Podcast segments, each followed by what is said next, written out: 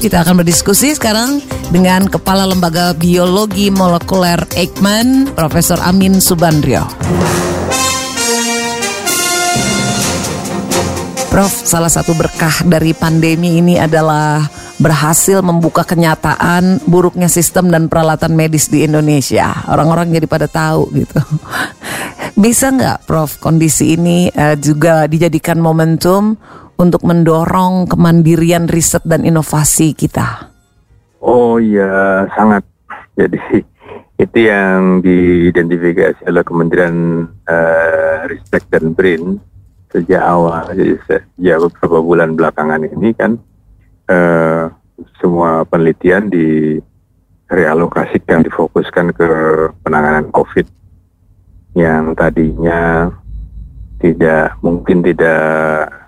diperhatikan, tapi ternyata setelah ada COVID-19 ini terbukti bahwa peneliti Indonesia itu bisa sebetulnya mengembangkan berbagai peralatan yang selama ini harus diimpor. Ya, jadi bisa sebetulnya dari, kita. Ya, dari mulai hazmat ya, artinya APD, masker, ventilator ya, dan itu memang dengan menggerakkan berbagai industri yang sebenarnya kami tidak pernah melirik itu. Ternyata ketika ya ada situasi mendesak seperti ini, semuanya bisa bekerja sama dan dalam waktu singkat bisa jadi. Berkah banget dulu, ini ya. Sangat berkah dan kita juga mulai melihat bahwa masyarakat, termasuk masyarakat di rumah sakit ya, artinya customer itu mulai mau menggunakan produk dalam negeri. Tadinya kan kalau di capnya Indonesia pada nggak mau pakai, tapi barangnya sama kalau di cap made in China aja mau pakai. Iya, benar juga. Kan, sekarang mulai bangga lah dengan produk dalam negeri karena memang ternyata bisa. Ternyata. Nah, untuk mencapai kemandirian riset dan inovasi kita lebih berkembang lagi ke depannya gitu, apa hambatan yang kita hadapi, Prof Amin? Ya, salah satunya adalah industri hulunya. Itu harus diperkuat. Jadi ini kalau terkait misalnya industri obat, industri diagnostik dan sebagainya, salah satu yang masih lemah di kita adalah industri kimia hulu. Jadi karena industri kimia hulunya itu minim sekali di Indonesia, maka bahan bakunya kita harus impor terus. Jadi walaupun bisa dibikin di Indonesia, tapi 90% lebih bahan bakunya harus di import. Nah, itu yang padahal bisa dibikin di Indonesia. Harusnya bisa, ya. Nah, tapi kan itu masalah economic scale gitu ya. Jadi bulat aja gitu mana yang duluan yang harus di, karena yang di hulu bilang saya nggak bisa bikin kalau di hilirnya tidak dipakai. Ya, karena gitu. Industri di hilirnya masih senang impor lebih mudah gitu. Nah, itu kan mesti dua-duanya mesti dibenahi dan saya kira mesti ada yang menengahi gitu. Dalam hal ini mungkin perindustrian itu bisa memfasilitasi sehingga keduanya bisa jalan saling mendukung. Industri hulur bisa produksi dan industri hilir juga menjamin bahwa dia akan menggunakan produk-produk dari hulu dan sebagainya. Industri hilirnya juga harus bisa dijamin bahwa supply dari hulu juga jumlahnya cukup dan kualitasnya juga baik. Iya, berkahnya jangan dilewatin nih karena pandemi membangkitkan semangat kolaborasi nasional harusnya ya kan riset. Ya, itu tantangan. Harus merah putih semuanya. Merah putih. Itu beberapa waktu lalu kan Presiden Joko Widodo kembali mengingatkan kita, Prof, agar tidak lagi ego sektoral dalam menanggulangi pandemi virus corona. Ego sektoral kementerian, lembaga, hingga pemerintah daerah tidak boleh ada, kata Presiden, agar upaya penanggulangan bisa dilakukan optimal. Nah, Prof Amin, mungkinkah kita menerobos mentalitas silo yang selama ini menghambat seperti yang dikeluhkan Presiden? Kalau menurut Anda, lihat dari realita yang Anda lihat sehari-hari, bagaimana, Prof Amin? Iya, ya itu tidak bisa ditanggal sih ya. Artinya dari mulai peraturannya sampai ke juga perilaku. Ya, ya kita berharap dengan situasi seperti ini ada perubahan mindset ya, bahwa yang kita lihat sebetulnya kotak-kotak yang lebih besar, bukan kotak tempat kita berada aja. Jadi. Tapi sebetulnya kita bisa ya menerobos itu ya. Kuncinya apa tuh, Prof? Harusnya bisa. Jadi kalau kita menyadari kita punya musuh bersama. Nah, jadi makanya pandangannya itu harus diperluas. Ya, kalau kita pandangannya sempit, kita melihat musuhnya yang berbeda-beda. Padahal kita sekarang ini pandangan harus luas. Oke. Kalau terkait riset dan inovasi nih, Prof Amin, apa saja sih upaya yang terus dilakukan oleh lembaga biologi molekuler Eijkman ini sebagai lembaga yang berada di garis depan riset vaksin gitu? Ada nggak kemajuan-kemajuan yang perlu dikabarkan ke masyarakat? Iya, salah satunya tentu kalau dari vaksin,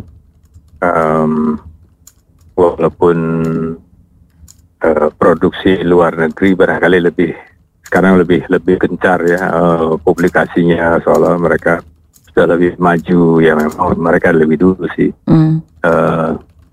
Sehingga seolah-olah kita tidak perlu bikin vaksin lagi karena di luar sudah disediakan gitu. Tapi sampai saat ini kan belum ada buktinya, dan kita mesti menyadari bahwa dengan jumlah penduduk yang begitu besar, Indonesia tidak mungkin tergantung pada luar negeri. Ya, karena selain kita akan dikontrol harganya, juga akan dikontrol suplainya. Ya, jumlah yang dibutuhkan misalnya untuk seluruh produk 260 juta. Kalau cuma dikasih di atas 1 juta seminggu kan berarti kita butuh terbatas ya, berapa tahun, 5 tahun, 7 tahun untuk menyelesaikan imunisasi. Nah, jadi kita harus bisa bikin sendiri. Udah bikin sampai mana langkahnya kita?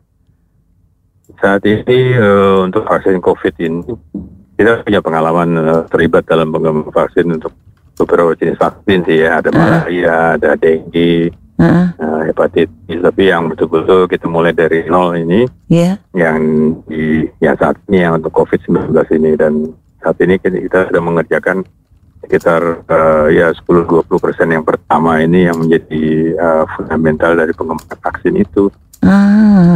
Kalau itu sudah selesai, ya seperti bangun rumah, kalau fondasi sudah selesai, atasnya lebih cepat sih. Alhamdulillah, ini kabar baik ya, jadi orang-orang bisa ada harapan gitu meskipun lama ya. Ya, WHO saja memprediksi baru akhir tahun 2021. Maka itu. Nah, tapi kan kita berupaya keras. Ya, Presiden sudah menekankan kalau bisa lebih dipercepat. Kalau WHO itu dunia, kalau di Indonesia kira-kira kapan vaksin COVID-19 khususnya untuk Indonesia bisa ditemukan, digunakan? Kalau lebih cepat apa lebih lama dari WHO? Dari mungkin sama lah ya. Sama ya. Sekitar akhir tahun 2021 harusnya sudah bisa mulai dipakai. 2021, oke. Berarti sekarang kalau vaksin itu udah ditemukan, kita masih kayak gini juga nggak, Prof? Masih social distancing, pakai masker, cuci tangan, tetap ya? Oh ya, kalau itu tetap. Kalau itu tetap nggak berubah ya? Itu ya artinya adaptasi kehidupan baru. Saya kira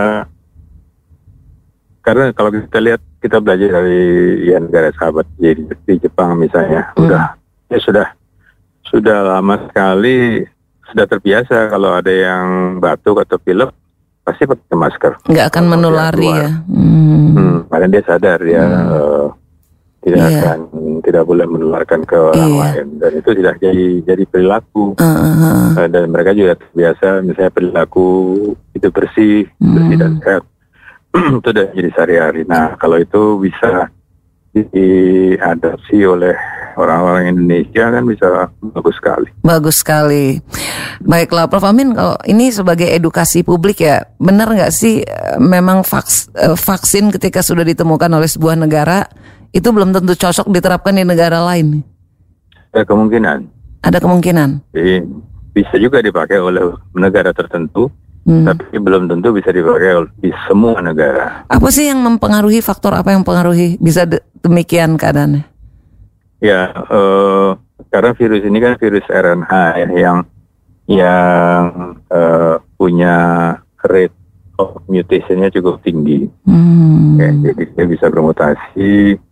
Nah, kita sudah melihat bahwa di beberapa negara pola mutasinya beda-beda. Nah, kita mesti mempelajari itu yang di Indonesia. Oh gitu. Mutasinya seperti apa saja. Nah, kita bikin vaksinnya terhadap virus yang mana. Apakah sesuai dengan virus yang misalnya di Cina atau di Eropa. Karena sekarang kita bisa lihat bahwa mutasi yang di Eropa itu lebih banyak daripada yang di Cina misalnya. Makanya vaksin yang dibuat disesuaikan sesuai negara masing-masing ya. Ya, makanya Indonesia untuk sementara ini ya kita fokuskan ke virus yang ada di Indonesia dulu, karena kan kita punya pasar yang cukup besar. Besar banget kalau Indonesia, fokus ke Indonesia dulu aja Prof. Iya, negara lain aja kepengen menjualnya ke Indonesia. Iya, bentar kita maunya impor lagi, jangan ya kan, Indonesia yang bikin. Baiklah Prof. Amin, tetap semangat ya Prof sama teman-teman di Eijkman ya, mudah-mudahan nambah benar-benar kita ketemu nih berkah yang lainnya. Sampai jumpa lagi Prof. Sampai jumpa lagi. Mari. Salam sehat selalu. Salam sehat selalu. Demikian Kepala Lembaga Biomolekuler Eijkman, Profesor Amin Subandrio.